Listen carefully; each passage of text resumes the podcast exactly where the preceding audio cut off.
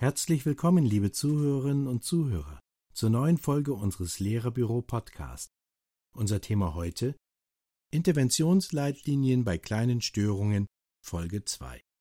Zur Erinnerung, in Folge 1 zu den Interventionsleitlinien bei kleinen Störungen haben wir Ihnen acht Leitlinien an die Hand gegeben, die Ihnen helfen, bei kleinen Störmanövern Ihrer Schülerinnen und Schüler souverän zu reagieren.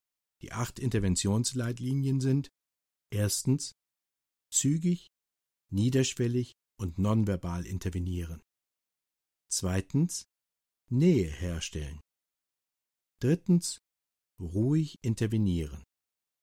Viertens den Schüler nur kurz anweisen, was er tun soll.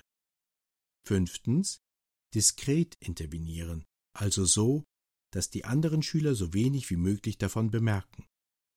Sechstens so schnell wie möglich weiter unterrichten. Siebtens überprüfen, ob der Schüler der Anweisung nachkommt. Achtens kurze Anerkennung geben.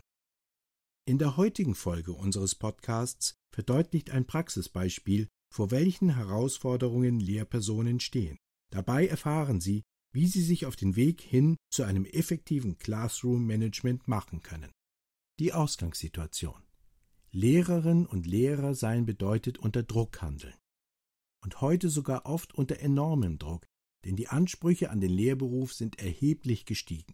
Wie wir aus der Stress- und Selbstregulationsforschung wissen, ist es unter diesen Umständen sehr anspruchsvoll, souverän zu handeln und die Interventionsleitlinien bei kleinen Störungen in die Praxis umzusetzen. Ein Beispiel aus dem Schulalltag soll das verdeutlichen. Frau Peters hat es besonders eilig. Unbedingt muss sie noch einige Kopien anfertigen, und ausgerechnet jetzt will der Kopierer nicht mitmachen. Angespannt und zu spät kommt sie in ihr Klassenzimmer. Dort herrscht erhebliches Durcheinander. Die Schülerinnen und Schüler sind laut, kaum jemand sitzt an seinem Platz und so weiter. Am Abend zuvor hatte sie sich noch bis spät abends genau auf diese Unterrichtseinheit vorbereitet. Und jetzt das. Als sie ihre Schülerinnen und Schüler anweist, ruhig zu werden und sich auf die Plätze zu setzen, tut sich erst einmal nicht viel. Dann hört sie noch, wie ein Schüler ruft Hallo, Frau Peters, entspannen Sie sich. Das gibt ihr den Rest. Schon fast schreiend interveniert sie Jetzt seid ihr aber endlich ruhig. Was seid ihr nur für eine Klasse? Dann notiert sie die Namen einiger Schüler, die sich besonders auffällig verhalten haben, an der Tafel, was einer schweren Ermahnung gleichkommt, und schafft sich damit weitere Probleme. Denn Robert ruft, als er seinen Namen an der Tafel sieht, immer schreiben Sie mich auf. Dabei stören die anderen noch mehr als ich, das sage ich meiner Mutter. Die Stimmung im Klassenzimmer ist jetzt auf dem Tiefpunkt. Was wir hier bei Frau Peters sehen, erklären uns Studien aus der Selbstregulations- und Vorsatzforschung. Da weiß man schon seit langem, dass hoher Druck und hohe Belastung unsere Kompetenzen zur Selbstregulation schwächen und als Ergebnis alte Verhaltensweisen, die wir eigentlich ablegen wollten, automatisch wieder einrasten. Peter Gollwitzer von der Universität Konstanz und New York ist einer der ersten Wissenschaftler, die sich intensiv damit befasst haben, wie wir sogar unter Druck relativ souverän bleiben. Und zwar mit der Vorsatzbildung nach dem Muster wenn, dann. Einige Monate nach dem geschilderten Vorfall arbeitet Frau Peters mit dem Vorsatz, wenn es in meiner Klasse drunter und drüber geht, dann weise ich meine Schülerinnen und Schüler höflich und entspannt an, was sie tun sollen. Und zusätzlich, bei sehr herausforderndem Verhalten, führe ich nach dem Unterricht ein Einzelgespräch mit diesem Schüler. Alles Wichtige über diese wichtige Interventionsform erfahren Sie im Buch von Christoph Eichhorn Classroom Management Basiswissen kompakt Stören. Natürlich wird es vorkommen, dass wir unseren Vorsatz, ruhig und souverän zu agieren, nicht immer einhalten. Das ist bei sehr anspruchsvollen Vorsätzen auch ganz normal. Anfangs können wir uns zum Beispiel auch vornehmen, unseren Vorsatz nur auf den heutigen Tag anzuwenden und morgen wieder neu schauen.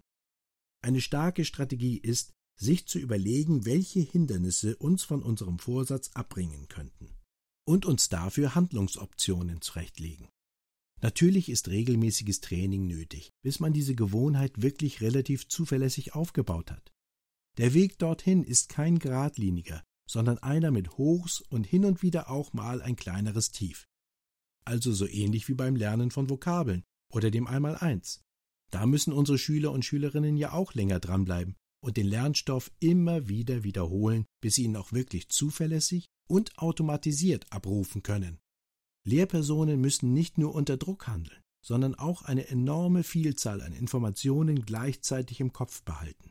Sie müssen auf Situationen reagieren, die sie nur bedingt voraussehen können und so weiter. Wie anspruchsvoll das ist, wissen wir ja alle. Da kann es schnell geschehen, dass man auch Wichtiges mal vergisst. Deshalb arbeiten immer mehr Lehrerinnen und Lehrer mit Erinnerungsstützen wie Spickzettel, Lernkartei und ähnlichem. Indem sie sich diese wichtigen Unterlagen regelmäßig anschauen, legen sie die Basis, um neues Verhalten aufzubauen und sich weiterzuentwickeln.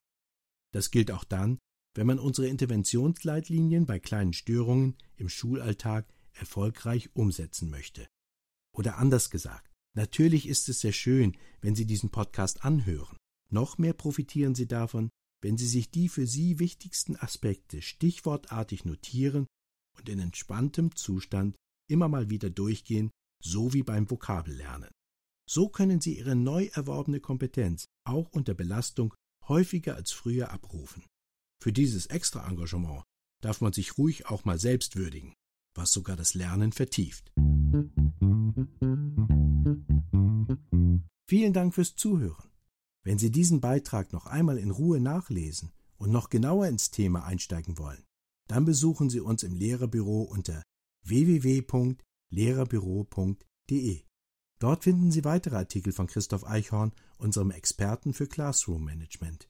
Unterrichtsmaterialien zur Förderung der Sozialkompetenz und des Klassenklimas erleichtern Ihnen zusätzlich die Arbeit. Das war Lehrerbüro Podcast mit Peter Kühn und einem Text von Christoph Eichhorn. Unser nächster Lehrerbüro Podcast befasst sich mit dem Thema wenn die Seele Luft holen muss. Es grüßt Sie herzlich und bis zum nächsten Mal. Ihr Lehrerbüro.